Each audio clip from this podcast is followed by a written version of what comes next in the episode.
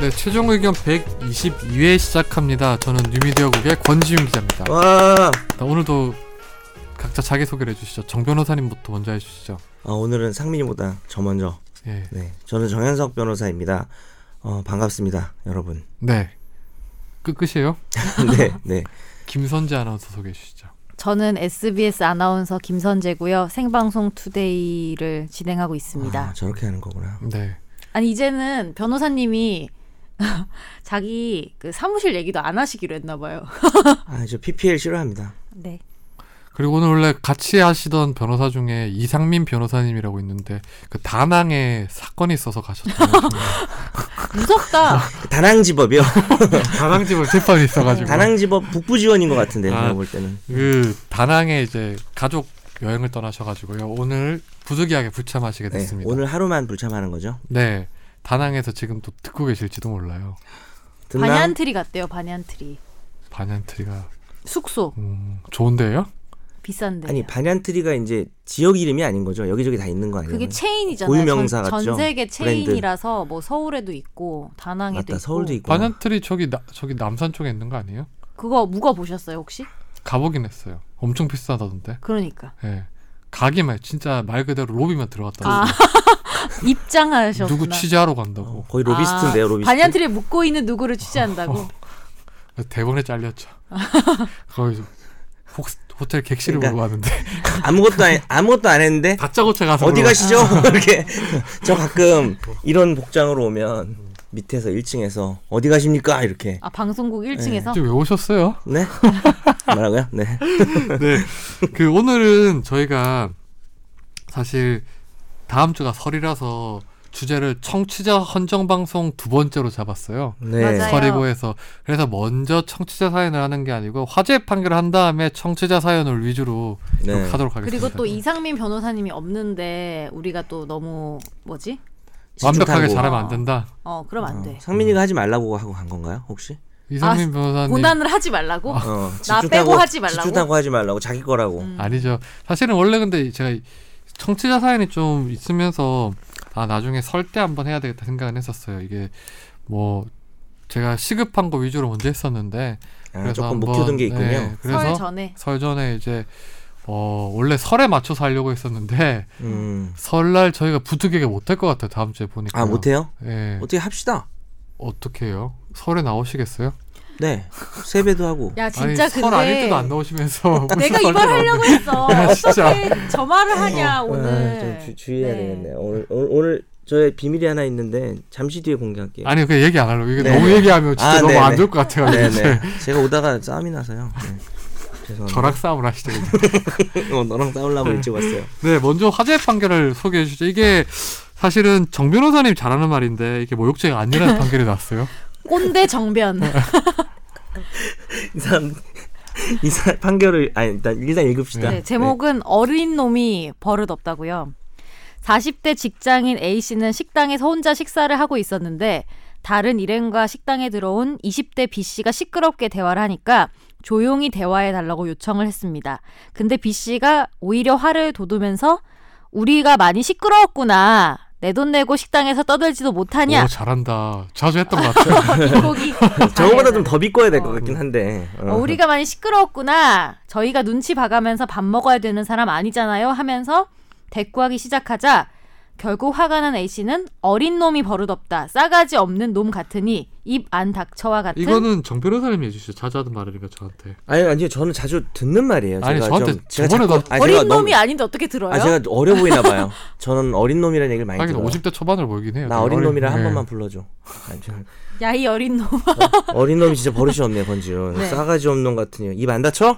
진짜 많이 나한테 했던 말이죠. 이거 너무 자주 야 들어가지고 제가. 너 진짜 너무 덤터기. 야 지금 그러면- 네이버 시청자도 요즘 그냥 일단 해주시죠. 모욕 시청자 혐의- 아니고 혐의로- 청취자. 네, 그래서 어떻게 됐죠? 예. 이분은 모욕 혐의로 재판에 넘겨졌는데 빨리 일심 넘어가요. 재판부는 피고인이 함부로 모욕적 말을 한 것은 사회 윤리나 통념에 비쳐 용인될 수 있는 행위에 해당되지 않는다면서 벌금 50만 원을 선고했는데 빠밤. A 씨는 1심 판결에 불복해서 항소를 했고요. 2심 재판부는 발언 자체는 위법하지만 전체적인 맥락을 봤을 때 범죄로 볼 정도가 아니라고 판단해서 무죄를 선고했습니다. 어, 같은 사안을 두고 이렇게 완전 정반대 판결한 거예요. 예, 제 입장에서는 날개를 단 기분이고요. 음. 어린 놈이 뭘 쳐다봐 지금. 그러니까 정 변호사님이 되게 보면 그런 역 전에 우리 같이 회식할 때도 옆 테이블하고 싸웠었잖아요. 그런 것 때문에. 어린 놈이 싸가지가 그러니까. 없다면서 그래서 제가 맞았잖아요. 요즘에 우리가 조- 다섯 명이고 저기 한 명이었는데 우리가 맞았잖아요. 요즘에 그러면 조심해야 되는 게 제가 예. 얘기한 적 없나? 저희 부모님이 저희 아빠가 아 전에 그 어. 무슨 길 가다가 길 그거 가다가 중학생들이랑 도망쳤다는 거.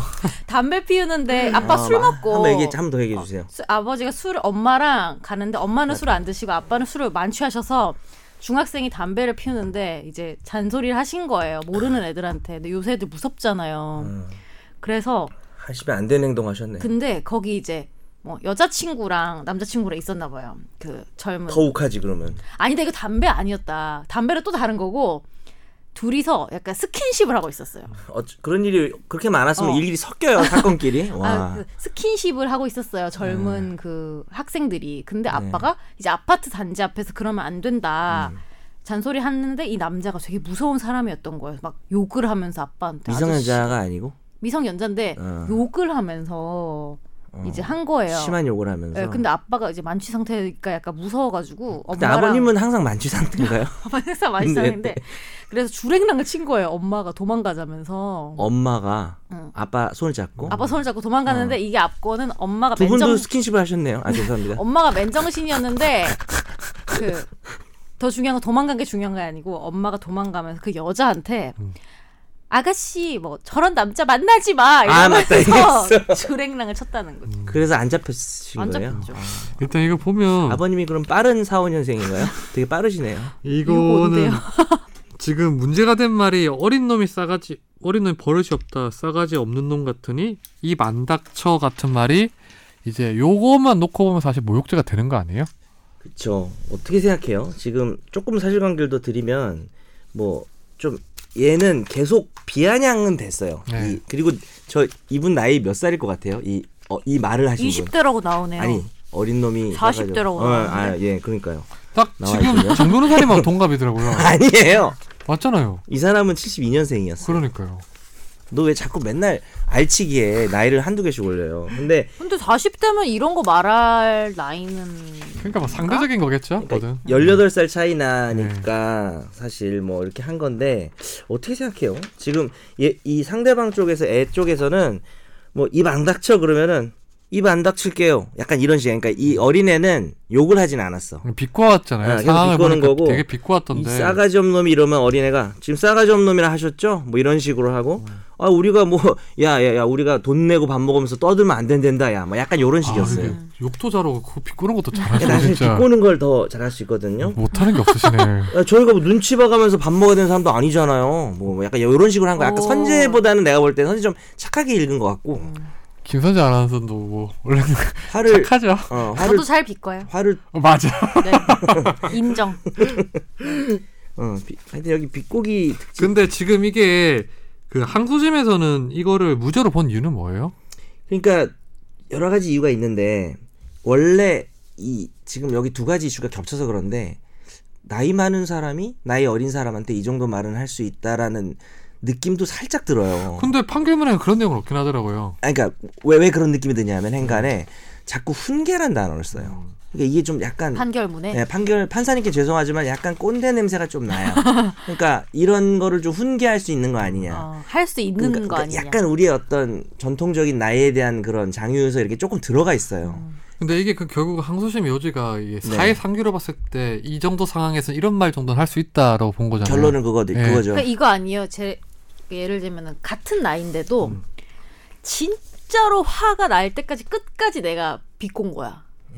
그래서 결, 결국엔 걔가 예. 어, 막 듣기만- 욕을 했어. 듣기만 해도 화난다. 어, 그러면은 이것도 무죄로 나올 수 있는 건가요? 근데 이게 모욕죄라는 게 구성 음. 요건에 상대방의 기분이 음. 나쁘거나 공공연하게 약간 이렇게 좀 말 그대로 모욕을 주려고 하는 거면 다 인정이 되는 거 음. 아니에요? 어, 그러니까 이제 이게 범죄라는 게 네. 크게 이제 구성 요건 좀 말이 어렵지만 위법성 책임 이렇게 세 개가 있는데 뭐 책임은 뭐 나이 어린애들 이런 거니까 빼고 구성 요건은 뭐냐면 조문에 있는 해석에 해당하는 행위를 분명히 했다는 거예요 빠짐없이 예.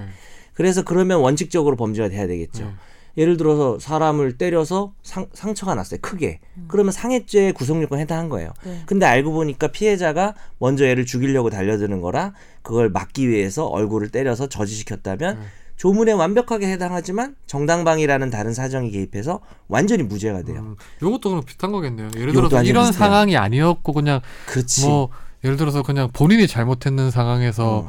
야 너한테 이 어린 놈이 싸가지고 없는 새끼 이러면 그러니까. 그건 어. 모욕죄가 되는 거죠. 제가 예를 당연히 들어서 돼요. 음. 먼저 길 가다 쳤는데 나이가 많다는 이유로 어. 이제 그런 얘기를 하면 그건 모욕죄가 되겠죠. 같은 그렇죠. 말이라도. 쥐가 잘못하고 뭐 하면 당연히 모욕죄가 됩니다. 그래서 이, 이 어. 표현에서 1번 변호인이 주장이 버릇이 없다, 어린 놈, 싸가지 없는 놈, 버르장머리 없는 놈은 저속할 뿐이지 모욕이라고 말할 수 없다. 범죄에서 말하는. 음. 그랬더니 재판부에서 2심에서도 그거는 모욕이다.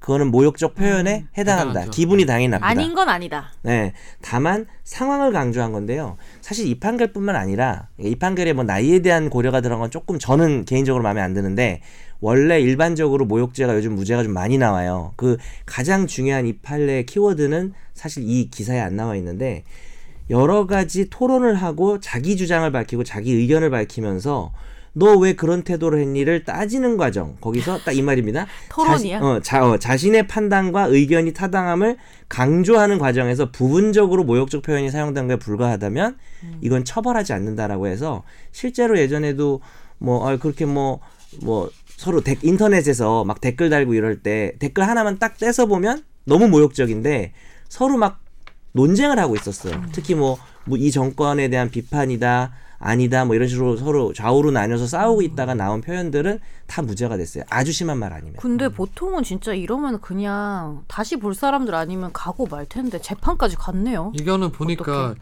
사건이 고정 사건이라서 보니까 정식 재판에 회부를 했더라고요. 그렇죠. 약식으로 기소됐는데. 약식 벌금 나왔는데, 어우, 네. 이 사람은 2하고 2심까지 가서 아주 성과를 냈어요. 음. 무죄가 근데 나왔죠. 음, 어찌 보면 되게 이 피고인 입장은 억울했을 것 같긴 해요. 이게 그 상황을 뭐 이게 판결문상으로 봐도 네, 그러니까 맞아요. 혼자 밥을 먹고 있는 상황에서 옆에서 떠드니까 그냥 처음에 정중하게 얘기를 했잖아요. 맞아요. 어, 네. 좀 조용히 좀 해주세요. 이렇게 그런 게좀 했는데. 빠져요. 예. 네. 그 만일에 그러면 이런 상황이 똑같은 상황에서 음. 이 욕설만 음. 예를 들어서 어린 놈의 어린 놈아 싸가지 없는 놈아 이렇게 아니고 음. 야 이게 뭐 개땡땡아 했을 경우에는 음. 그것도 달리 판단해야 되는 거겠죠. 그러면 달라질 수 있겠죠. 음. 그러니까 이 사람이 한 표현이 너무 심한 게 아닌 것도 무죄가 나오는데 작용을 했고요. 모욕도 되게 정도가 다르잖아요. 음. 정말 심한 욕하려면 육두문자를 음. 썼다면 좀 상황이 달라질 수도 있겠네요. 네. 그러면요. 그리고 음. 좀 설명을 드리면 음식점에서 혼자 밥 먹어서 TV 뉴스를 보고 있는데 음.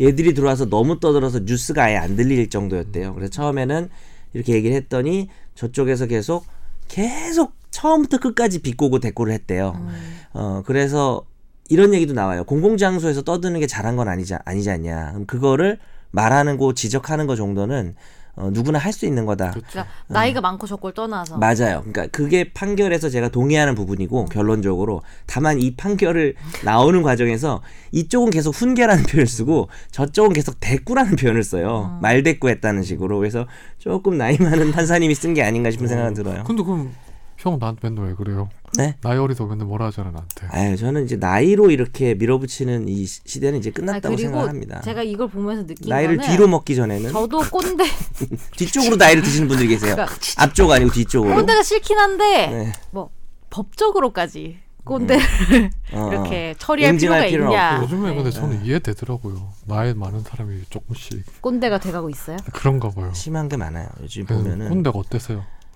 아, 아, 본인이 꼰, 아 본인이 꼰대가 돼서 오히려 나 서글프다. 요즘에 아, 저한테 이제 하시는 트로트 건가? 트로트 가사가 또 아 와닿더라고요. 그런 좀. 거는 그거는 다른 거지 예전에는 트로트 한 번도 들어볼 생각을 아. 안 했는데 그 사랑의 배터리 그 노래 사실 홍진영. 저는 잘 이게 몰랐었어요. 홍진영 아 아, 배터리 그러니까 가사를 이제 음미를 근데 뭐 해봤구나. 그런 노래를 뭐, 뭐 누가 틀면 듣고 한 번도 음미해본 적이 없는데 최근에 어디서 나오는데 그게 나오더라고 근데 생각보다 가사가 와닿더라고요. 너 그거 우울증이야. 나도 너 주사 요새 맞아야 힘든 돼. 어. 일 있나? 막 그런 건 그런 아니고 거 아닐까요? 링겔 맞아야 돼. 그만큼 링겔. 약간 이제 그렇게 좀 약간 힘이 좀, 난다는 거죠 그 노래 들으면 음, 그렇다는 거죠. 네. 그냥 홍진영이 좋은 건 아니죠. 그런 걸 수도 뭐 있을 것 같아요. 너 지윤이 어, 너 이거 혼자 몰라요? 이거 잘하네. 몰라요. 이거를. 한번 검색해 보세요. 네 알겠습니다. 네 오늘 화재 음. 판결은 여기서 마무리하고 아, 홍진영 생각만 하면 그렇게 좋아요? 그 청취자 헌정 방송의 취지를 살려서 네. 오늘 이제 청취자 사연으로 하나씩 하나씩 소개해드리겠습니다. 네. 첫 번째 사연을 소개해 주시죠. 금요일마다 즐겁게 애청하고 있는 애청자입니다. 저희 삼촌이 황당한 사건에 휘말려 이렇게 사연을 보냅니다. 삼촌은 우유 보급소를 운영하고 있는데 근처에 대형 마트가 생겼고 마트 쪽에서 먼저 보급소로 연락이 와서 우유를 저희 삼촌 보급소에서 납품 받겠다는 거였어요. 그래서 200을 현금을 요구해서 현금으로 준 거예요. 그러니까 조건을 대가로 현금을 일단 음. 준 거죠. 그래서 6개월 동안 꾸준히 우유를 납품했는데 하지만 마트 쪽에서는 물품 대금을 차일피일 미루더니 수차례 요청하였지만 한 번도 받지 못했고 마트는 파산을 신청했습니다. 갑작스런 소식에 삼촌은 마트 쪽에 연락을 취했지만 대금 지급할 여력이 없다며 돈 문제는 해결이 어렵다 했습니다. 이런 업체는 삼촌의 우유 보급소뿐 아니라 야채, 뭐 과일 등 수십 군데가 넘었는데 개인적으로는 처음부터 작정하고 물품 입점을 대가로 돈을 받고 대금을 미룬 후에 파산을 한 것으로 보이는데요.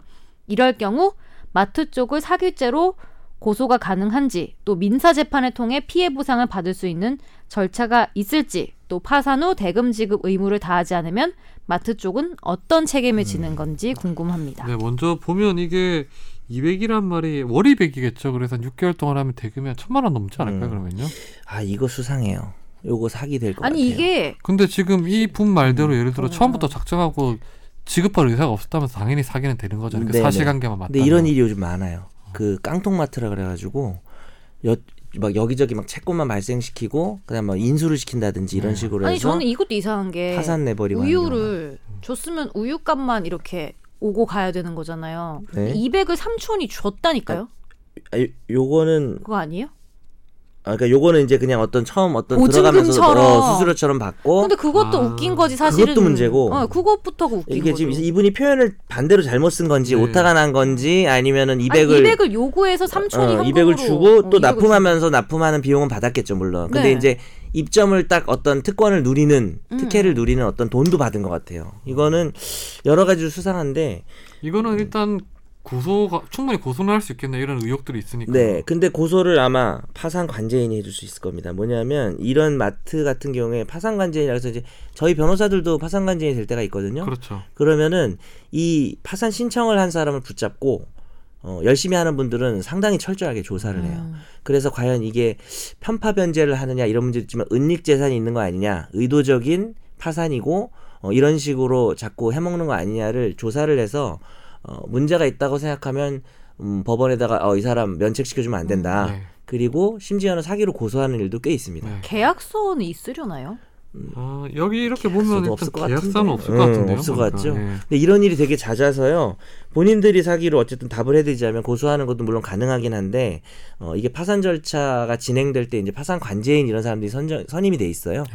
그러면 그 그쪽에 어떤 뭐 문의를 해본다든지 어떻게 진행되고 있는지 좀 감시하는 그런데 쪽으로 가야 될 것 파산을 같아요. 하게 만약에 파산 결정이 법원에서 내려지게 되면 채무라는 게 이제 뭐 우선순위로 갚잖아요. 그렇죠. 있는 아, 재산을 가지고 네. 그냥 나눠 갖거나 그렇게 하는 우, 선순위 거잖아요. 좀 가져간 다음에 나머지는 그냥 자기 채권에게 비례해서 평등하게 가져가야죠. 근데 그냥 물품 대금 같은 경우에 지금 이게 어 사실 민사 재판하고 연관된 부분인데 지금 이게 어차피 민사 소송을 내더라도 파산한 상태에서 그 네. 개인을 상대로 내기는 어려울 거 아니에요. 그렇죠. 뭐 네. 파산 결정이 내려진 사람한테 음. 그렇죠. 내서는. 파산은 가진 아예 게 면책을 없으니까. 시켜주니까 예, 세금을 없애버리니까 그래서 이게 만약에 이 사람이 파산이 실제로 인정이 돼버리면 파산 신청을 해서 인정돼버리면은 지금 원하시는 돈의 일부밖에 못 아주 일부밖에 못 받는 상황이 안타까운 상황이 올 수 있을 그렇죠. 지금 것 같아요. 파산 절차 예를 들어 법원에 들어갔다고 치면 아직 결정이 내려기 전- 전이라면 가게 가서 일단 자기 채권을 먼저 그렇죠. 알려줘야 될것 알려주는 같은데요. 그런 네. 절차가 다 있습니다. 네. 그래서 신고를 하게 돼, 돼 있고 어, 거기서 이제 최소한이라도 일단 받아야 되는 문제고.